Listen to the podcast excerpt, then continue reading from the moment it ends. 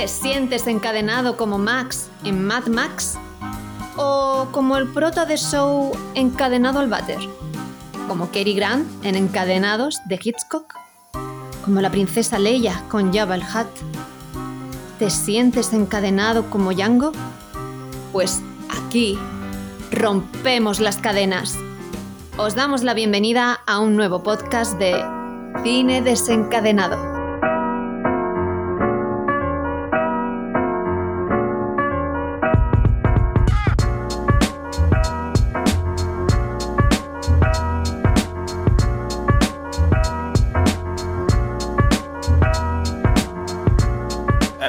¿Para qué me has traído esta oficina tan bajita? Que tengo las lumbares hechas una mierda. Es que he encontrado una puerta que lleva al interior de la mente de Nat. Mira, Jordi, es esta. Oye, oye, pero, este túnel está muy oscuro, me da mal rollo. A, ver si va a estar lleno de barro o algo. Lleno de barro, que va, si con el toque de limpieza que tiene Nat está súper limpio.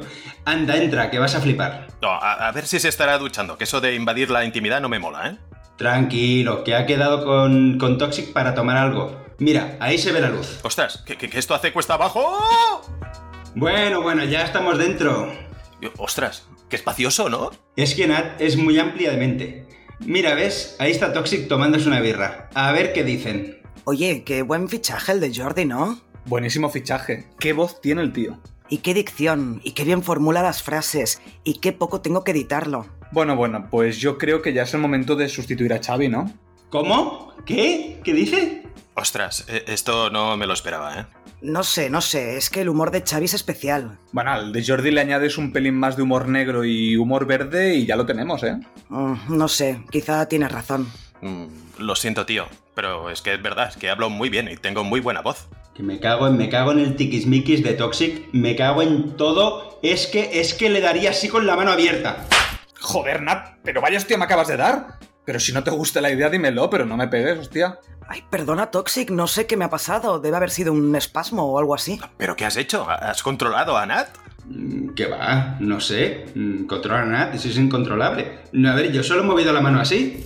¡Ah! ¡Ostras! ¡Jolín! ¿Otro bofetón? ¿Pero qué he hecho? Ay, no lo sé, es que no sé qué me pasa. A ver, Xavi, déjame a mí, a ver si me sale una cosa. A ver, abajo, adelante, puño, pero si eso es un... ¡Hariuken! ¡Hariuken! Pero, ¿cómo has hecho eso, Nat? Ese golpe es del Street Fighter, ¿no? No sé, a lo mejor estoy poseída. No habrás escuchado alguna grabación maldita, ¿no? Mm, no sé, he escuchado el último podcast de Puede ser una charla más, pero no creo que haya sido eso. Pues llama al psiquiatra o a un cura o a los cazafantasmas. Jordi, eh, estoy pensando, ¿te sabes el otro movimiento de Ryu? Uh, fácil. Em, Adelante, abajo, adelante, puño. Shoryuken. Ah, pero qué bestia eres, Nat. Que, estoy viendo hasta pajaritos revoloteando. Lo siento, Toxic, te aprecio mucho, no quiero acabar contigo. ¿Acabar con él? ¿Finish him? Mmm, bueno, pues por un trompazo más no creo que pase nada.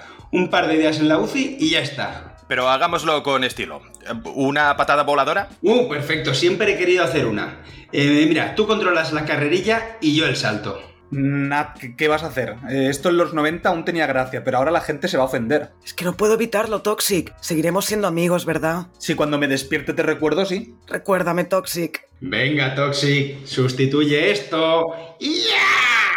Fatality.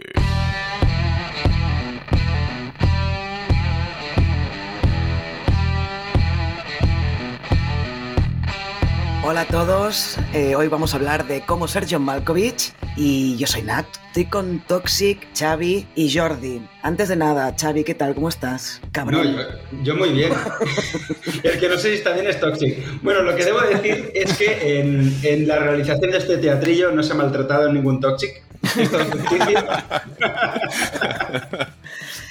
y bueno, nada, decir que, que muy bien, yo estoy muy bien bueno, muy bien. He tenido que salir corriendo de una representación del, del cole de mi hija que nos han pedido eh, que hiciéramos pues algún espectáculo de variedades y tal. Yo me he puesto a hacer una obra de, de títeres, de marionetas, y me parece que no se entendió bien el guion y me querían pegar los padres. Pero, pero bueno, pero ahora bien, yo que como acaba el curso ya hasta el año que viene ya no se acordarán de mí. Entiendo, entiendo que te hayan querido pegar. Yo también quería pegarte cuando he leído el teatrillo y me has hecho hacer lo de Hariuken. ¿eh? ¿Eh? Qué, vergüenza y cómo nos hemos reído, eso sí. Quizá tendríamos que haber grabado, porque lo que hacemos con los teatrillos es lo ensayamos una vez antes de grabar la vez que lo hemos ensayado nos hemos reído lo que no está escrito y quizá tendríamos que haber grabado eso para ponerlo en plan al final de- del podcast tomas falsas, pero bueno. Em, Toxic, ¿tú qué? ¿Cómo estás? Aparte de herido. Hola, buenas. Pues sí, sí, un poco herido. Estoy aquí de turismo por tu cerebro, Nat. Después de la hostia que me has dado, me he ido directamente a tu cerebro. ¿Y qué tal? ¿Cómo se está en mi cerebro? Está muy limpio, hay que decirlo. Sí, sí, tenías razón, Xavi. Ay, y Jordi, ¿qué tal? ¿Cómo estás? Hola, muy bien. Pues eh, un, poco, un poco confundido porque eh, esta semana para preparar el programa eh, he intentado hacerlo mucho a conciencia, he intentado entrar eh, he intentado entrar en varias personas, pero la verdad es que eso de ligar se me da mal y no... eh, Pues nada, vengo tal Ay, cual. por favor. Y además, lo bueno es que también tardas eh, 15 minutos máximo. Así que muy bien.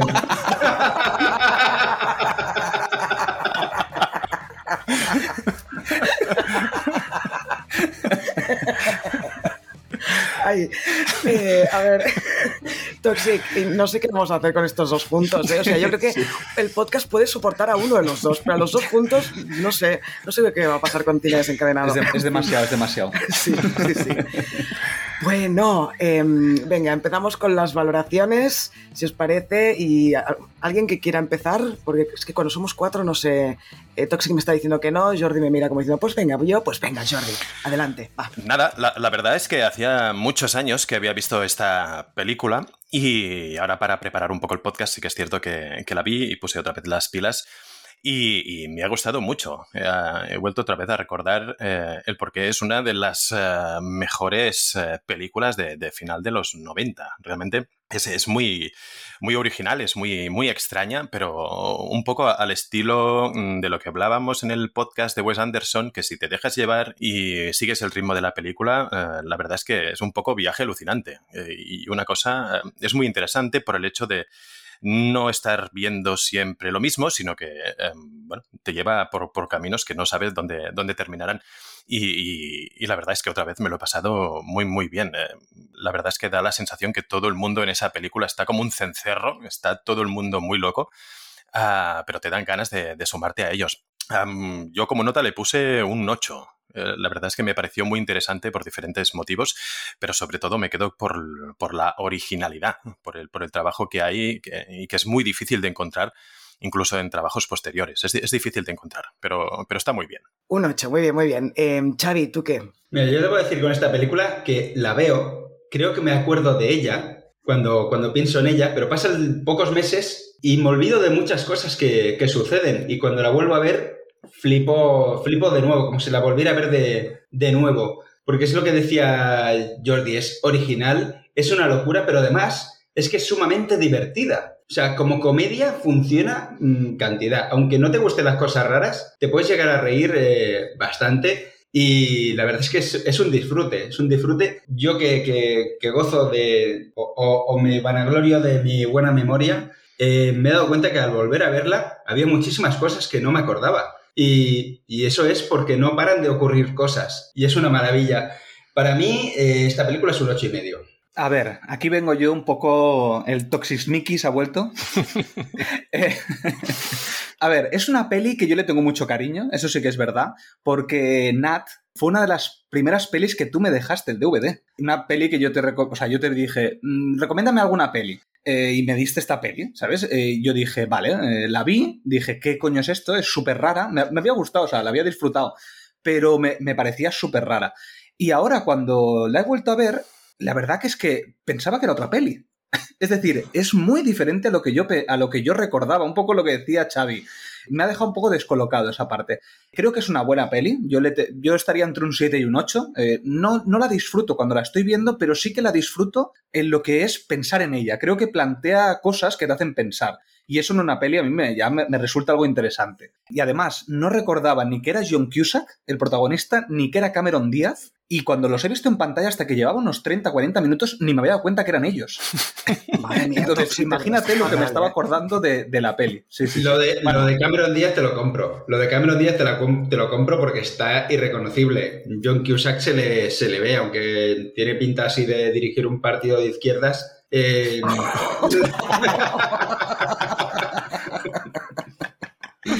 La persona verdad, tiene un aire. Sí que tiene un aire, sí. Es la fusión de Rejón y, y Iglesias. Esa es, ahí la- Hostia, es verdad. Con las gafas y todo de esto, sí, sí. Em, bueno, entre un 7 y un 8, ¿no? Las, pues creo que vamos- Sí. más- todos vamos a estar más o menos en la misma línea. Yo le he puesto un 8. em, es una película que me encanta y yo no recuerdo haberte la dejado, pero si te la dejé es porque eso, ¿no? Es una peli que creo que es muy interesante, muy ingeniosa, original, ¿no? Como ha dicho Jordi, que siempre va bien ver algo que no es lo típico, la misma historia que nos han explicado mil veces. Y yo a esta peli le pongo un 8, un 8 clavado. Bueno, estaría 8, 8 y medio eh, pero sobre todo por la originalidad que tiene, que plantea el guion. Si queréis, pasamos ya al, director, si os apetece o, no, o si no, es igual, porque vamos a pasar a él igualmente. Es, el director es Spike Jones. se, ríen como diciendo así, como si mandaras en algo aquí. Em, ha dirigido películas tan buenas o míticas o como lo queráis llamar, como Adaptation, El ladrón de, de orquídeas, eh, Dónde viven los monstruos, Her, que no sé si estaréis de acuerdo conmigo, Her creéis que es, el gran, es la gran película de Spike Jones, Her. Sí. Sí. Para mí sí. Para mí también es, es- es espectacular y una de las mejores películas del, del 21, del siglo XXI. Mm, Estoy de no acuerdo. estoy, no sé, estoy entre estas dos, ¿eh? La verdad, no me, no me podría decantar por una. No, bueno. También aprovecho para recomendar un cortometraje que tiene, bueno, es un mediometraje, no, cortometraje, que se llama I'm Here, con Andrew Garfield y Sina Guilleroy, no sé si lo habéis visto, que es buenísimo, buenísimo, dura 30 minutos, es de ciencia ficción, eh, lo recomiendo muchísimo. A ver si está en algún sitio, un segundito, ¿está en algún sitio? Pues no, no está en ningún lado, pero bueno, supongo que debe ser fácil encontrarlo. Yo no recuerdo cómo lo vi, supongo que en casa del vecino. Em, en fin, no me enrollo más. ¿Qué os parece, Spike Jones? Eh, estoy, estoy Perdón, Nat, una una- verborrea. una- perdón, Nat, una cosa. Eh, yo soy el que tengo mala memoria, pero cada vez que hacemos un podcast y te digo algo que hemos hecho en el pasado, tú siempre te olvidas. O sea, ¿Cómo te olvidas todo lo que tiene que ver conmigo, te has olvidado. Es memoria Ah, ¿Te das sí. cuenta o no? Claro. Tienes memoria selectiva y encima ahora ya me estás diciendo que tampoco te acuerdas de dónde has visto esto, así que cada vez, Nat, te estás contagiando de mí. Es que todo se pega menos la hermosura, chaval. sí, sí. Pues sí. Todo se pega, todo se pega. Eh, bueno, eh, sí que lo que recuerdo es que os he preguntado qué tal, qué os parece Spike Jones. Toxic, ¿qué te parece Spike Jones? A ver, yo realmente de como director solamente he visto Her y cómo ser John Malkovich, entonces tampoco tengo mucho para ver su sello, su manera de dirigir, pero sí que es verdad que tiene cosas en común que yo veo en Her con, con cómo, cono- cómo conocía a vuestra madre. Estaba pensando. Perdón, cómo. Ese es otro podcast. Que no se me pegue eso, por favor.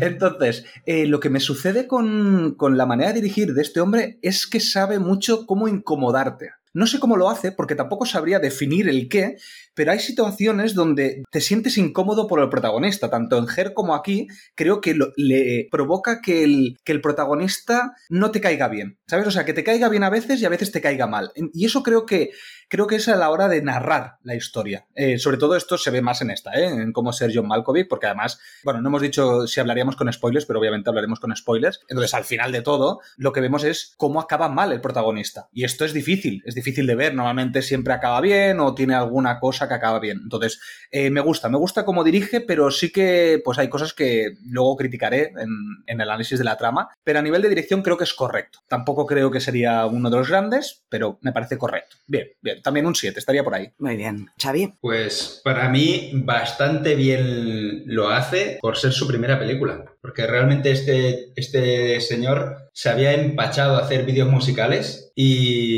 y este es el, primer largometraje que dirige y vaya papelón de darle esta y aceptar hacer esta película que es muy difícil de dirigir. Para mí es, es un reto muy bestia y sale muy, muy, muy airoso de, esta peli. La verdad, a mí Spike Jones me, me gusta, sí que es verdad que ha hecho poquita cosa, pero, y, y de hecho, la, a mí la que no he visto es la de mm, Adaptation, sí que he visto la de mm, eh, Donde viven los monstruos, y bueno, no está mal, pero no, no considero que sea su, su peli más redonda, pero sí que te, sí que te da una, como una lección, ¿no? Parece para niños y no lo es, obviamente, eh, pero bueno, que, que me estoy yendo, ya parezco tóxico y yéndome por los cerros de Úbeda. que No, no. Xavi también lo hace eso. No, yo nunca, no, no hasta, hasta ahora no. pues nada, que a mí me gusta mucho cómo, cómo dirige. Y luego, antes de pasar a los actores, quiero comentar una cosita. Vale, pues venga, Jordi. Y después vuelve Toxic. Ay, Xavi, joder. pues la, la, verdad es que la palabra o el, el adjetivo con el que yo lo describiría es rompedor. De hecho, una de, los mayores atributos o, el elemento por el cual se, conoce muy a Spike Jones es precisamente por romper la, dinámica a la hora de componer videoclips eh, a partir de, los años 90, con los Beastie Boys, con, con Bjork sobre todo, y un poco de, ser ese personaje extraño que hacía ese tipo de videoclips que realmente eran, eran rompedores, llega la idea eh, o acaba todo uniéndose a, través de, Charlie Kaufman, eh, el, guionista que estaba buscando a alguien realmente como para poder hacer un guion tan extravagante como ello y se encontraron como, como o, o fueron como, como se dice, ¿no? Como anillo al dedo para poder componer un trabajo tan excepcional, tan, tan extraño, pero a la vez que, está tan bien y está tan, tan, tan lleno de, detalles. Yo lo conocía anteriormente, por, es decir, hace tiempo, ¿eh? no, evidentemente, como, otro, como otra mucha gente, lo conocía por, por la película de John Malkovich, por cómo ser John Malkovich, pero a través de, de Adaptation, que sí que la vi, eh, o Donde viven los monstruos, te vas dando cuenta que es un personaje em, que tiene cierto sello. Si bien es, es cierto que no, no termina de ser aquello muy claro y cuando ves algo, como, cuando ves una imagen así como, no sé, cuando ves un Kubrick, cuando ves un, Wes Anderson, cuando ves a alguien y, simplemente ver un fotograma ya, ya te lo define. En este caso no es así, pero a pesar de eso, quizá la estética no sea tanto lo importante en este director, así como la originalidad de sus trabajos y, qué es lo que presentan. Es, bueno, es de aquella gente que merece la pena ir a ver cada, vez que saca una película. Totalmente de acuerdo. no voy a añadir nada porque ya lo habéis dicho todo. Es lo que tiene cuando que siempre me toca la última eh, valorar, hombre. Eh, pero sí estoy de acuerdo con todo lo que habéis dicho. Xavi, ¿qué querías decir? No, solamente eh, decir que aquí siempre, siempre en los análisis hablamos de, director y valoramos el director. Yo creo que aquí eh, más importante que el director es el guionista Charlie Kaufman, hmm. que siempre, este sí que tiene un sello, este es innegable que tiene un sello y solamente él puede escribir estas locuras y que luego queden bien en pantalla hay que reivindicar sobre todo esta película y la de Olvídate de mí. Para mí, Olvídate de mí tiene un guion increíblemente maravilloso, gracias a, este señor. Y que, jolín, ya me gustaría a mí tener eh, la, mente, eh, escribir los teatrillos como hace este con, con las películas. Pues sí, eh, bueno, ya que lo has dicho, estoy totalmente de acuerdo. A este señor también ha escrito, aparte de Olvídate de mí y de Como Sergio Malkovich, ha escrito Adaptation, El ladrón de orquídeas, también de Spike Jones, y una peli dirigida por Josh Clooney que la vi hace hace menos de un año, que es Confesiones de una mente peligrosa, que también está muy bien y os la, os la recomiendo. Y la que tengo pendiente, que es Cinedoque New York, que esta la tengo que ver, está, creo que está en filming y la tengo pendiente. Tengo muchas ganas de verla porque tiene un 7 en Film Affinity y tiene buena pinta. Pero sí, Charlie Kaufman es el guionista y había que nombrarlo. Muy bien, Charlie, muy bien, muy bien. Pues venga, pasemos al reparto. Vamos a hablar de los cuatro principales. Los voy a nombrar y vosotros ya me decís lo, lo que queráis de alguno de ellos, de todos, o, y ya me tocará a mí la última valorar como siempre, a ver si puedo encontrar algo original que decir como los guiones de Charlie Kaufman. En fin, tenemos a John Cusack como protagonista, este actor que es que yo lo adoro. Mira, ya he dicho algo de la valoración, perdón. Eh, lo hemos visto mil veces, mil millones de veces en pelis como Identidad, eh, El Jurado, Alta Fidelidad, que es una de mis pelis favoritas, ah. y que le gusten los perros, eh, 1491 1998 se llamaba aquella película de la habitación de hotel de terror, algo así. 1409 o 1408. 1400 y algo, 1400 ¿no? algo era, sí. Algo, algo, algo por 1408, ahí. sí. 1408, eso, gracias. Lo he dicho. Muy bien, punto para Xavi. Un azucarillo para Xavi. Eh, luego tenemos a Cameron Díaz, que Xavi ha dicho que estaba irreconocible en esta peli, que, bueno, conocidísima por pelis como La Máscara o Algo pasa con Mary. Después, Catherine Kinner, que también la hemos visto en Déjame salir, en Hacia las Rutas Salvajes, eh, también en unas cuantas películas. Y por último, pero no menos importante, porque sin él no habría película, John Malkovich, eh, que John Malkovich, bueno, eh, ¿qué no ha hecho John Malkovich? Em, en fin, ¿quién quiere empezar y por qué actor? Voy a empezar yo por John Malkovich. Eh, hay una cosa que sucede en la peli que cuando le preguntan, ¿pero qué pelis ha hecho John Malkovich? el personaje, creo que se lo pregunta el personaje de Catherine Kennedy, creo que se lo pregunta al personaje de John Cusack. Y claro, yo en ese momento pienso, ostras, es verdad, no me acuerdo ninguna peli de John Malkovich, pero lo he visto millones de veces. ¿sabes? Pero no me acuerdo así una donde él fuera el protagonista. Y creo que, que yo haya visto, no hay ninguna que sea protagonista. Pero, no has visto la última que vi. ¿No has visto Las Amistades Peligrosas, por ejemplo? No. Eh, el Imperio del Sol de Steven Spielberg, que la viste hace poco. El ah, Imperio del Sol, que la vi hace poco, claro, ahí sí, lo que pasa es que obviamente él no es el protagonista pero es que cada vez que aparecía en pantalla este hombre, es que era increíble. O sea, yo creo que este hombre es un actor, pero no un actor eh, correcto, un actor normal. No, no, es un actorazo, es un pedazo de actor, pero es una actuación muy teatral. No, no, no, lo veo como un actor muy de cine, sino muy de teatro, que además creo que ha estado en Broadway, ¿no? Si no me equivoco. Eh, pero no se lo veo como muy teatral la manera de actuar. Y me encanta, me encanta cómo lo hace. Vale, pues yo voy a hablar de Cameron Díaz, que a ver, que nunca ha sido mi, una actriz de cabecera para mí. Eh, bueno, obviamente como mucha gente yo la descubrí en La Máscara, me quedé enamoradísimo, perdido de ese personaje. Luego dejó de gustarme, no sé por qué, me, me gustaba en La Máscara y luego ya la veía demasiado exuberante, ¿no? Que siempre lo hacía igual todo hasta llegar a esta película. Y al verla así, bueno, no es que Ay, es que la, han afeado, no, no la han afeado. Yo en esta peli la veo muy guapa. Así que es verdad que el pelo ese, tengo miedo de que le vaya a caer un rayo en cualquier momento, de lo cargado que lo tiene, la electricidad estática lo tiene a tope, pero yo la veo muy bien. Y si hubiera seguido en unos roles así, en unos papeles así, yo que sé, podría haber actuado. No sé, es que yo estaba viendo esta peli y digo, mira, parece Gina Davis o Susan Sarandon, unos papeles del estilo, ¿no? Y me gusta tanto este papel que digo, ostras, qué lástima que no haya seguido haciendo papeles de este, de este estilo. Bueno, es, yo creo que es el típico caso de actriz de comedia que una vez en su vida hace algo para eh, reivindicarse ella misma como actriz. En este caso, Cameron Díaz lo ha hecho, lo hizo con Cómo ser John Malkovich,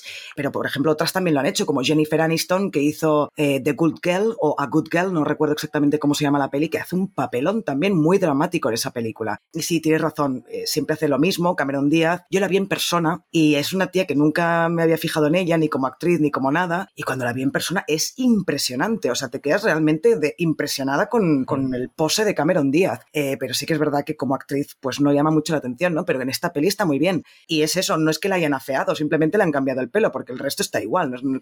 le, no le, han puesto ninguna prótesis, no, está maquillada y le han puesto el pelo mal, ya está, nada más. A, cara, a cara, lavada y, y, dice, jolín, pues ya bastante guapa como para que quieras ir siempre como una, como una Barbie, ¿no? Sí, pero yo creo que está muy buscado como que parezca que es fea. Hombre, claro. claro, Pero, pero esto era muy de los 90 también. Es decir, buscabas actrices exuberantes, como podía ser Cameron Díaz, la comparabas con el personaje tan despampanante de, de Catherine, y claro, a mí me, llama la atención porque digo, entonces, ¿para qué pones este personaje de Cameron Díaz tan atractivo? ¿Sabes? Busca una, una actriz que te pegue más con ese rol. ¿Sabes? Porque después, casi al final de la cinta, ya ves que no, claro, cuando le quitas el pelo y le pones, le pones ya el pelo bien, ya ves que es una persona muy atractiva. Entonces no pega con el personaje del inicio visualmente, ¿eh? me refiero, obviamente, luego de, guion es otra historia. Bueno, pero creo, creo que eso es, eh, va muy en función de la producción de la película. Es decir, en ese momento tienes a mm. una actriz que está ascendiendo eh, muy claramente y que, va a estar muy bien y seguramente va a traer a gente al cine como para que vea esa película. Y oye, simplemente mm. la tenemos que fear un poco, que tenga, que muestre su, su lado más dramático, a ella, le interesa y, jugamos a eso. te ponemos a otra. Pero es muy de los 90 esto. Ahora ya no se hace tanto. No, que este estilo. Mm. Sí que no, ¿De afear así? Hombre, mira a Nicole Kidman en las horas. Mira a Nicole Kidman en las horas. A Charlize Theron en Monster. Pues esto se sigue haciendo muchísimo. O, mira a Brendan Fraser en La ballena, que la tuvimos el año pasado. Sí, esto se ha hecho toda la vida y además es, un, un, tío, una tía, un actor, una actriz que es guapo o guapa. Lo ponen feo en una peli y ya tienen la nominación al Oscar asegurada. Sí, sí. Toxic, argumento revocado. sí.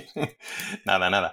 En este caso tenemos, yo, si, me permitís, hablar un poco de, de, Catherine Keener, de, la femme fatal de esta, de esta película, porque en principio, o al menos yo, yo no la conocía antes, eh, parece un personaje tan interesante como, como cualquier otro, con un, con un añadido. Y es que, y, y, eso, si hay alguien escuchando eso que sea un poco sensible, que se tape las orejas, porque valiente hija de puta está hecha eh, este personaje que, que se aprovecha absolutamente de todo el mundo, conoce su físico, sabe lo que puede hacer, lo que no puede hacer y arrastra a los demás hasta donde le interesa a ella para ganar dinero, para, para, bueno, para, hacer, para hacer lo que sea. Y la actriz lo hace eh, fantástico. Es un personaje que acabas odiando. No es eso de, no, no, vamos a medias tintas, lo jugamos, no sé si funciona, si no funciona. No, no, no.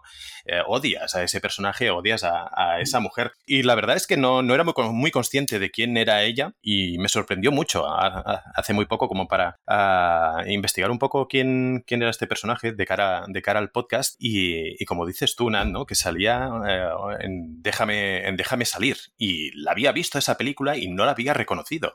Es eh, en ese momento que dices, ostras, este, esta actriz que actuaba en John Malkovich es la misma que sale en esta otra película. Un tiempo después, sí que es cierto, la persona, la persona pues le ha pasado los años, le ha pasado el tiempo, pero que tiene unos registros espectacularmente diferentes, a pesar de que en esta otra película también hace de una valiente mala persona. Mala persona. Eh, sí, muy bien, como te has mordido la lengua ahí, Jordi. ¿Era la suegra en Déjame salir? Sí. Era aquella sí, mujer. Sí, vale, vale. Es que igual que han afeado a Cameron Díaz, em, aquí Catherine Kinner está extremadamente atractiva. Yo creo que es uno de los, de los personajes femeninos más atractivos que he visto nunca en el cine. Me encanta cómo está Catherine Kinner aquí, aparte de que creo que es una muy buena actriz también que ha pasado un poco de puntillas por Hollywood, eh, porque es eso, ¿no? Mucha gente no se acuerda de dónde la ha visto, aunque la cara te suene, eh, y me encanta este personaje, eh, porque sí que es verdad que lo vas odiando, pero al final de la peli lo redimen un poco, cuando al final se queda embarazada y todo esto, yo no la acabé odiando al menos en la peli, no odio a ninguno de los personajes, y todos tienen lo suyo, ¿eh? Porque, bueno, no hemos dicho nada, nadie ha dicho nada de John Cusack, ¿qué os parece? Que es un personaje que también da para capítulo aparte, que es el, el prota. pues Nat, a ver si te acuerdas de esto, el motivo por el cual me dejaste como Sergio Malkovich fue porque antes me habías dejado Alta Fidelidad, porque era tu peli preferida y aparecía John Cusack. Entonces, para continuar con eh, actuaciones de John Cusack, me dejaste esta peli. Tampoco te acordarás, ¿a que no? Eh, pues no, obviamente no. Alta Fidelidad, ¿te acuerdas que me la dejaste? Es así, ¿no? Sí, es así, es así, porque es de mis favoritas. Pero bueno, ¿y qué te pareció John Cusack en, el cambio de Alta Fidelidad aquí? Que es, los dos personajes son como muy desgraciados, pero le da un, eh, un matiz diferente a cada uno, creo yo. Me gusta más aquí. Creo que aquí también es un personaje más atractivo de, interpretar, ¿sabes? más interesante de interpretar. Y aquí creo que está genial, sobre todo en la primera parte, eh, cuando tiene más protagonismo, porque luego se diluye un poco con el protagonismo del resto, pero sobre todo en la primera parte, como en el primer acto, digamos, antes de que empiece a suceder todo lo sobrenatural, está el tío espectacular. O sea, es que además tú ves que este tío es un desgraciado. O sea, es que le ves en la cara. O sea, no hace falta todo lo. Eh, solo tienes que verlo para decir, este tío lo está pasando fatal. Y creo que está, está genial. Pero tengo que decir que también me recuerda un poco a Edward Norton. Es decir, tiene, tiene una cara que yo me confundía a veces con Edward Norton. Eh, no sé si te acuerdas, yo pensaba que Edward Norton era el de alta fidelidad. No se parece ni en el blanco del ojo, Edward Norton. ya, ya, ya, pero tú me conoces. Tú sabes, eh, Jamie Lee Curtis y Frances McDormand tampoco se parecen en nada. Pero en mi cabeza funciona así. Estás fatal. Sí, ahora dirá que se confunde a Viola Davis con Tom Cruise o algo así. Solo falta eso. ¿No, es la del ascensor, Viola Davis? ¿Que la, que, le abre el ascensor del séptimo piso y medio? No, pero ah, casi. No, pero casi porque es, eh, Octavia Spencer. Que debía ser su primera peli, ¿no? Yo cuando la vi ayer otra vez, eh, como ser John Malkovich, vi que era Olivia Spencer y digo, hola, mm. tío! Debe ser su primera o segunda peli. Yo, he dicho, yo, he dicho, Octavia. Eh, ¿Cómo se llama? ¿Olivia o Octavia? Es que ahora mismo... Octavia, ¿no? ¿No es Octavia? Es que tú has dicho Olivia ahora, entonces yo lo he dicho bien. Ah, bueno, es para, es, para despistar. Octavia, como el coche ese, sí. Octavia Spencer. Octavia Spencer. A ver, yo a John Cusack en esta peli, mira, me, me ha venido muy bien que empezarais a hablar de alta fidelidad es que eh, tiene el mismo grado de miserabilidad los dos personajes. Uno es más bestia este personaje, odias más a este personaje, pero la verdad es que estos dos, eh, estos dos registros es que mm, me da mucha rabia los personajes que, interpreta John Cusack. Es como si al de alta fidelidad le hubieran ido mal las cosas y acabara siendo, convirtiéndose en el de cómo ser John Malkovich. Es el mismo personaje, pero 10 años después, ¿no? 10 años después y más histriónico, más loco, ¿no? Pero, pero ha, dejado, ha dejado la música y se ha dedicado a ser titiritero. Sí, Y aquí es que, exacto, es que me encantan las caras que pone, que pone John Cusack eh, mirando a a su compañera de trabajo enamorado, perdido, pero aparte de, se puede ser más patético, es que el patetismo lo refleja de una manera tan soberbia en esta película que es que tienes que aplaudir. Sí, sí. Bueno, pues si ya hemos terminado con el elenco, ¿qué hacemos? Ah, sí, pues nos hacemos eh, un lío con la El Arakiri, el Arakiri no. Pero eh, nos marcamos un bailecito, un bailecito así con voltereta para atrás, hacemos sonar los violines y nos vamos a curiosidades.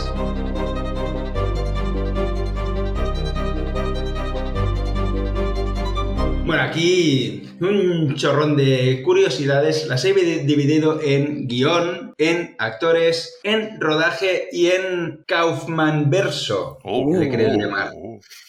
Así que empecemos con guion. Pues en el primer borrador del guion, Lester y sus amigos no usaban el portal de Malkovich como un medio para prolongar sus vidas, sino en un complot para conquistar el mundo en nombre de Satanás. Satanás era el misterioso Flemmer que dio nombre al edificio Mertin Flemmer. No sé cómo lo hubieran, cómo hubiera sido este guion, pero me parece muy raro todo esto de, conquistar el mundo en nombre de Satanás. Se ve que había, había escenas muy, muy chungas en el, en el guion, pero me hubiera, me hubiera gustado ver una, una pelea alternativa, a ver cómo cómo, hubiera salido.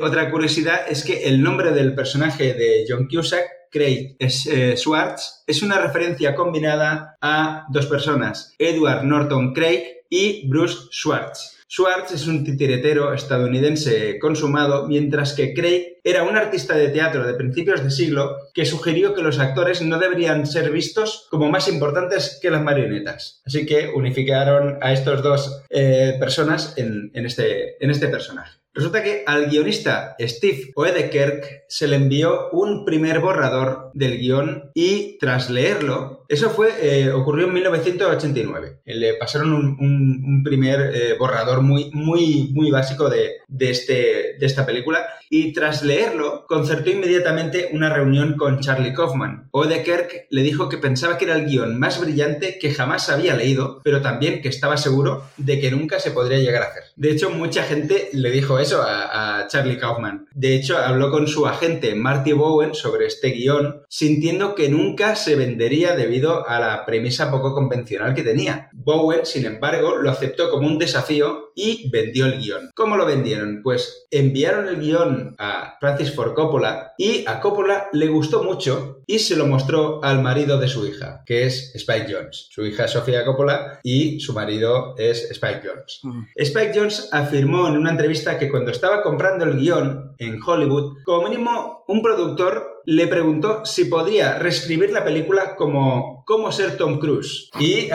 al principio hasta John Malkovich le sugirió que, a Jones que eligiera a Tom Cruise. Supongo que debía ser por eh, un tema de modas, ¿no? De, eh, ¿Cuál es el actor de moda? Pues que sea Tom Cruise. Claro, hubiera vivido más quizá, ¿no? Si se hubiera, más, hubiera corrido más, Tom Cruise hubiera salido Tom Cruise corriendo por la autopista esa. Sí. y no le dan con la lata porque es imposible darle en movimiento. Bueno, en cuanto a actores, pues bueno, vamos a empezar por John Malkovich, que es el, principal. A John Malkovich le encantó el guion, pero él y su equipo de producción sentían que otro actor encajaría mejor en el papel. Dirás tú, papel para John Malkovich, que lo haga otro. Pues ellos decían que mejor que lo hiciera otro. Malkovich incluso se ofreció a ayudar a producir la película y a ayudar a Spike Jones de cualquier manera, pero se negaba a protagonizarla. Finalmente, después de un par de años y unos cuantos intentos, la voluntad de Malkovich se quebró y accedió a protagonizar la película. Realmente, eh, al final, John Malkovich dice que se acercó al personaje de John Malkovich pero como lo haría con cualquier otro papel ficticio, no interpretándose a sí mismo. Y que lo único de su vida real que se reflejó en la película es su vestuario, realmente es la ropa que lleva, como Jeff Bridges en El Gran Lebowski, que la ropa que aparece es de Jeff Bridges, pues aquí la ropa que aparece de John Malkovich es, suya, ¿no? Y la verdad es como si fuera un, un, John Malkovich de otro universo, ¿no? Según, según él, porque realmente el verdadero segundo nombre de John Malkovich es Gavin y en la película el segundo nombre de su personaje es Horatio. Es John Horatio Malkovich, que se ve en un, en un momento, ¿no? Entonces, ah, amigo, han cambiado. Mm, sí, más que nada para no decir, es exactamente el John Malkovich que conocemos. No, es un John Malkovich, ¿no? Como si hubiera un multiverso. Vaya, o sea que John Malkovich en su vida real no huele bragas ajenas. Eh, no. sabemos, eso no podemos decir. ni, se, ni se mea en el, en el autobús, ni, ni, la tiene, ni, la tiene, pequeña, ni la tiene pequeña. Entonces, Charlie Kaufman no tenía ni ningún actor secundario en mente para interpretar el papel principal si John Malkovich no podía hacer la película. Y cada vez que alguien se ofrecía a producir la película, con la condición de que se utilizara un actor diferente, Kaufman se negaba rotundamente. Incluso cuando el propio John Malkovich hizo la oferta de, oye, contrata a otro, contrata a Cruz, contrata a quien sea, ¿no? Él decía que no. Eh, bueno, al final, como John Malkovich eh, dijo que sí, incluso John Malkovich se metió tanto en el tema que animó a Spike Jones y a Charlie Kaufman a intensificar la sátira, que fuera todo más, más exagerado. ya que nos ponemos, eh, nos ponemos del todo, ¿no? Sacamos toda la artillería. Bueno, vamos a ver con, Cameron Díaz. Cuando Cameron Díaz, bueno, al final el, maquillador al que le tocó el papel de vamos a afear a Cameron Díaz se lo tomó como un reto y bueno, pues realmente es que tú parece que sea con la cara lavada, pero no, hay un maquillaje detrás realmente, pero maquillaje natural, ¿no? Y eh, bueno, lo que consiguió es que cuando Cameron Díaz se maquillaba, se disfrazaba del personaje y se cargaba el pelo, cuando hablaba con miembros del equipo, realmente pensaban que era una, que era una extraña, ¿no? No la reconocían, no hubo nadie. Ella iba por el set y se pensaban que era otra persona. Realmente. La, loca de los gatos. La, loca de los gatos, La loca de los monos. La loca de los monos. bueno, y ahora vamos con John Cusack, que John Cusack leyó el guion después de pedirle a su agente que le presentara, que le trajera el guion más loco e imposible de hacer que pudiera encontrar. Impresionado con ese guion, le pidió a su agente que siguiera ese proceso de, de ver cómo, cómo iba y le reservara una audición cuando se abriera el proceso, ¿no? Lo que le sirvió el papel. Y John Cusack tomó algunas lecciones del manejo de marionetas para prepararse para la película. Obviamente ahí yo creo que hay, mucho CGI con las marionetas, pero, pero bueno, tiene que saber manejar un, un pelín, ¿no? Bueno, pues ahora vamos a hablar del otro gran actor que aparece en la peli, que es ni más ni menos que Charlie Sheen. Bueno, pues con, la calva más falsa que yo he visto en mi vida.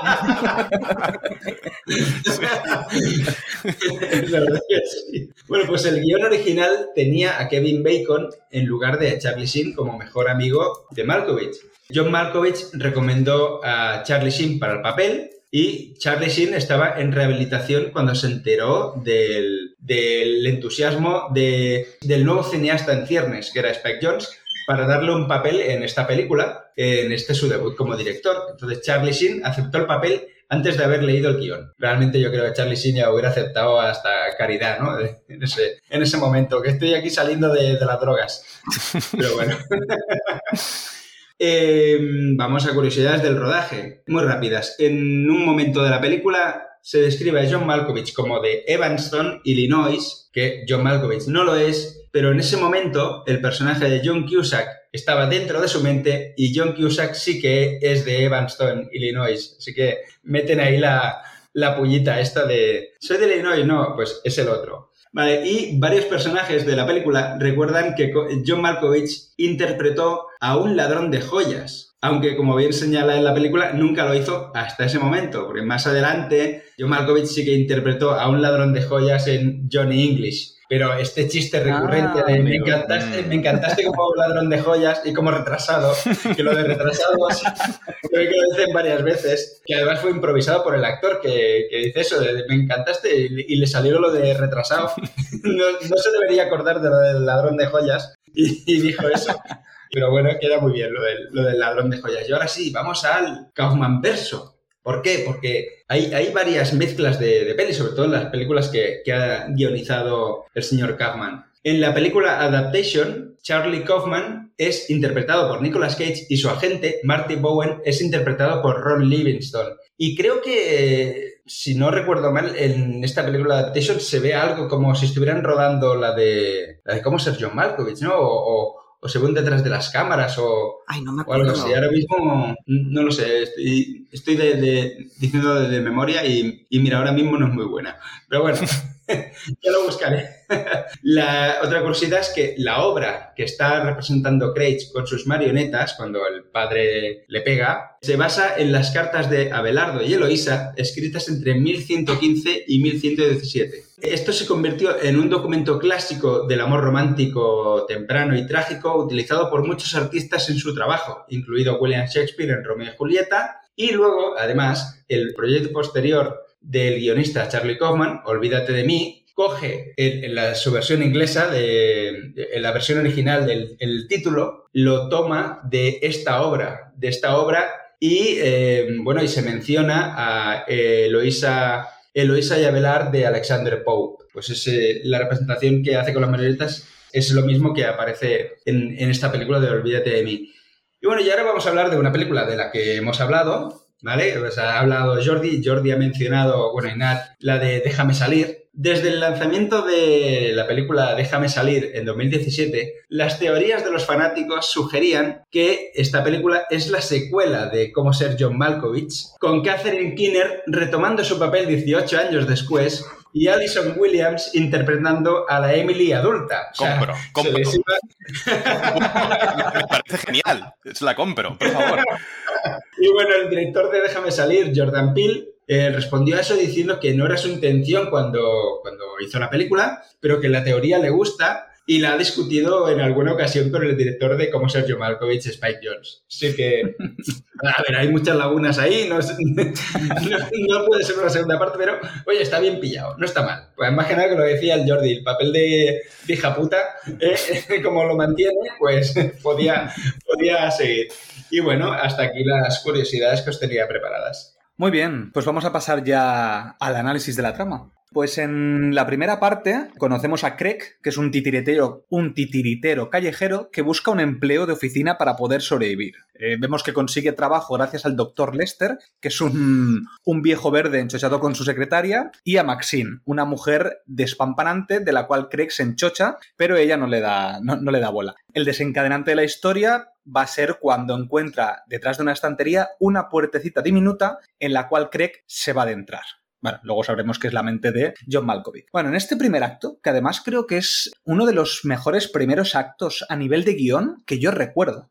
antes no he dicho nada del guion, pero estoy totalmente de acuerdo de que es maravilloso este guion. Y además una de las cosas que a mí me sucede es que no me suele gustar el cine fantástico. Es decir, aquel que no tiene explicación para hechos sobrenaturales o incluso el realismo mágico. Me, me cuesta a veces. En cambio esta, como tiene la introducción de esto del piso siete y medio, yo creo que ya te adentra y ya es una declaración de intenciones a nivel de guion. De, ojo, esto es una peli un poco rara. Mm, no te preocupes y, adéntrate en esto y, ya está. ¿Sabes? O sea, no, pienses más allá de, si tiene lógica o no. Porque si no hubiera tenido esto y hubiera sido una oficina normal y de repente aparece la puertecita esa, a mí me habría descolocado. Porque es de repente, cuando llevas ya un tercio de peli, porque es el primer acto, de repente te aparece algo sobrenatural, a mí me habría sacado de la peli, sinceramente. Y encima, el vídeo introductorio este que nos ponen de la oficina para explicarnos por qué la oficina es tan pequeña, me recordó un montón a Jurassic Park, a cuando te ponen el vídeo del ADN para explicarte un poco de qué va esta historia, ¿sabes? Pues me gusta mucho. Entonces yo creo que el guion sí que estoy de acuerdo que es muy bueno y sobre todo el primer acto a nivel de presentación. Venga, Jordi, cuéntame. Me parece, me parece muy interesante. Lo que pasa es que em, cuando vas a ver una película que se llama Cómo ser John Malkovich, en el cual el cartel que te presenta la película es uh, un montón de caras de John Malkovich,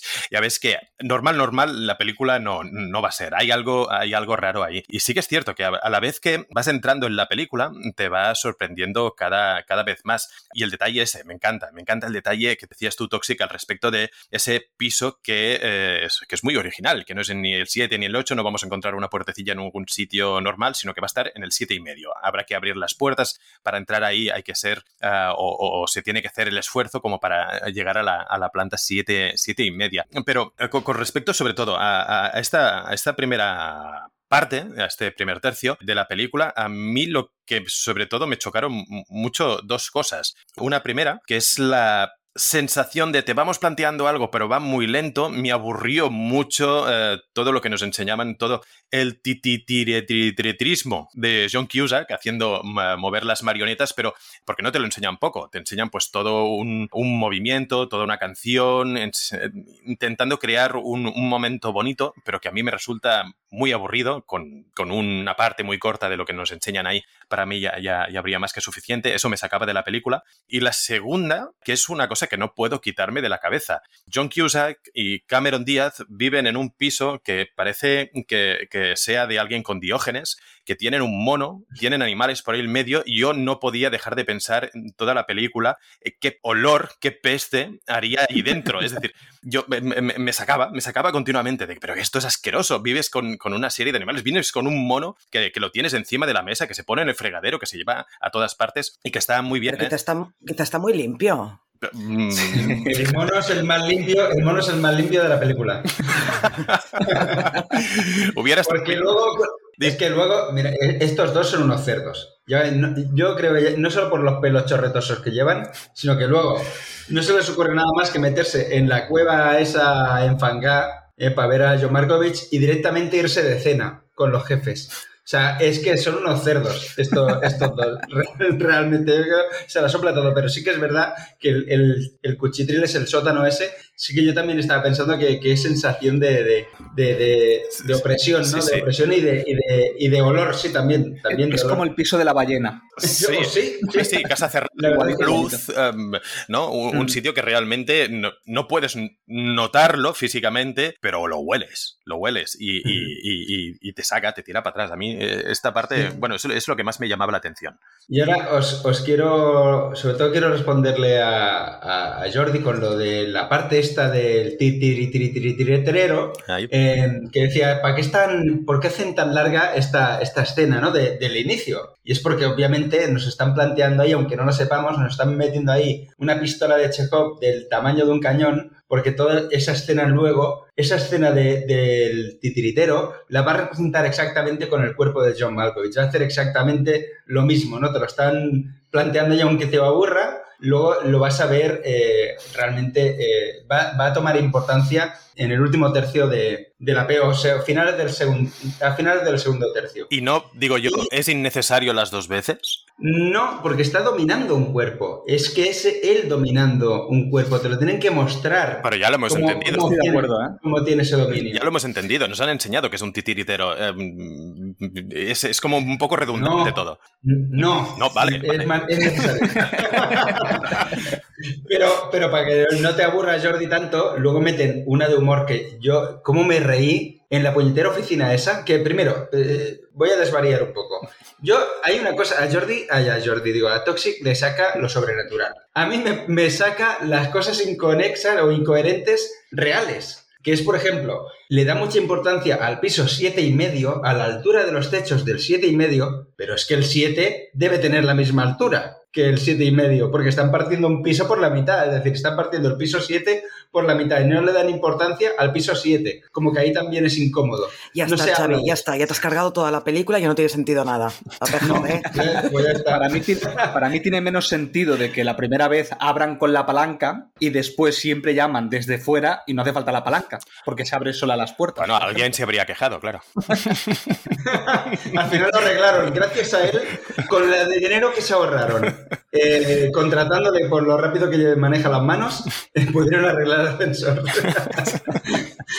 y bueno, pero lo que quería comentar también es que, eh, bueno, la sensación esta de que te lo van preparando todo se aligera mucho con el, el pedazo de humor que le meten al puñetero Dr. Lester, que está como una puta cabra, y sobre todo a Floris, su, su secretaria, que si uno está loco, la otra el triple. Incluso está tan loca que convence al otro de que es él el que habla mal. Dice, perdonad que tengo este defecto en el habla. Este, y no, no, que es la otra que no entiende una mierda de lo que, de lo que dice la gente. Pero acaba convenciendo al jefe de que habla mal. O sea, me pareció un, un- dúo cómico. que Floris y Lester me parecieron divinos en ese, en ese primer tercio de la peli. Por cierto, ¿no os dan mal rollo los títeres? ¿Los títeres que crea este hombre? Sí, Porque son muy reales. Son muy realistas, Claro, pero- perdón. Eso, eh, entonces, ¿cómo se llama eso de cuando tú ves algo muy realista en animación? El valle, el Eh, valle inquietante.